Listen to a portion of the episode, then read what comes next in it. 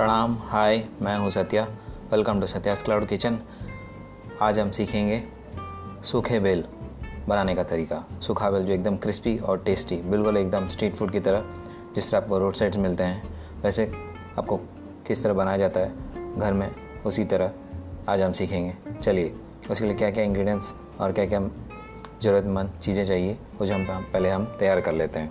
सबसे पहले आप लेके रख लीजिए तेल और जितना आप सौ एम जितना लेके रख लीजिए।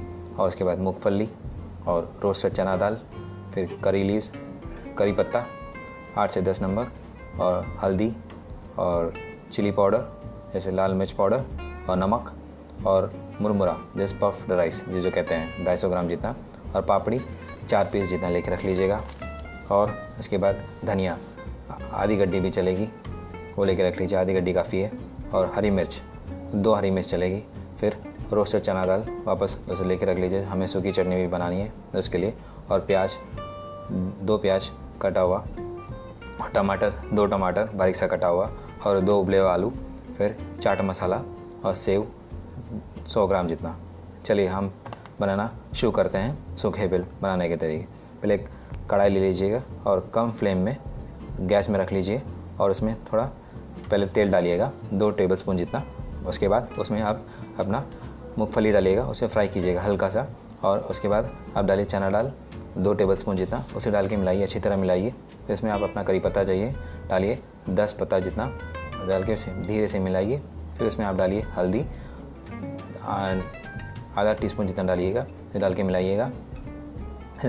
फिर चिल्ली, लाल मिर्च पाउडर डाल के मिलाइएगा, आधा टी स्पून जितना, फिर उसके बाद नमक, स्वाद अनुसार आधा टी स्पून डाल के मिलाइएगा, क्योंकि आप ढाई सौ ग्राम जितना ममरा लेके बनाने वाले और ममरा जैसे मैंने कहा था, पफ्ड राइस ढाई सौ ग्राम डाल के अच्छी तरह मिलाइएगा। अच्छी तरह मिलाने के बाद उसे एक छोटे से बाउल में डाल के ले लीजिएगा। फिर उसके बाद हम उसमें पापड़ी जो लेके रखे हैं, चार पापड़ी का अच्छी तरह कचुम्बर करके उसे डाल के अच्छी तरह मिला लीजिएगा। फिर अब हम बनाएँगे हाँ हम बनाएँगे सूखी चटनी। सूखी चटनी के लिए आप पहले एक मिक्सर जार लेके रख लीजिए। उसमें आप थोड़ा दो हरी मिर्च डालिएगा। फिर आपका कोरिएंडर जो धनिया जो है, उसे डालिएगा और चना दाल दो टी स्पून देना। फिर उसे अच्छी तरह मिक्स कीजिएगा मिक्सर में डाल के। मिक्स करके उसको लेके वापस अपने जो बॉल में लेके रखे हैं आपका सूखा ममरा, उसको उसमें डाल के अच्छी तरह मिला लीजिएगा। अच्छी तरह मिलाने के बाद उसमें आप डालेंगे, आप उसमें बारीक सा कटा हुआ प्याज और उसमें आप डालेंगे टमाटर, दो टेबल स्पून जितना, प्याज भी दो टेबल टेबल स्पून जितना जो बारीक से आपने काट के रखे हैं। फिर आलू को अच्छी तरह बारीक सा काट दीजिएगा स्मैश मत कीजिएगा, उसे बारीक सा काट दीजिएगा। फिर इसमें आप थोड़ा दो टेबल स्पून जितना सेव डालिएगा।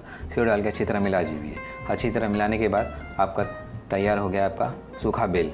और सूखा बेल आपके लिए तैयार है खाने के लिए और अच्छी तरह सर्व करने के लिए भी। शाम को चाय नाश्ते के साथ खाने में काफ़ी अच्छा मज़ा आएगा। बच्चों के लिए, बड़े बुज़ुर्गों के लिए काफ़ी पसंद है, पसंद लायक है और सूखा बेल है, जो लोग बिना एकदम चटनी बगैर, जैसे स्वीट चटनी मीठी चटनी मिला के बनाते हैं दरअसल बेल, वैसे बनाना खा के नहीं चाहते खाना नहीं चाहते हैं। और बाकी अब चटनी बनाने में काफ़ी टाइम भी लगेगा, ये तो आप आराम से बना के, जल्दी बना के खा भी सकते हैं। बनाना भी आसान है और बड़े बुज़ुर्गों, बच्चों को भी अच्छा लगेगा खाने के लिए। बस इस एपिसोड में बस इतना ही। सूखे बिल आपको कैसा लगा खा के मुझे ज़रूर बताइएगा। मैं आपको ज़रूर जवाब दूँगा। टिल देन अपना ख्याल रखिएगा, बड़े बुज़ुर्गों का सम्मान कीजिएगा। जय हिंद, वंदे मातरम। फिर मिलेंगे अगले एपिसोड में।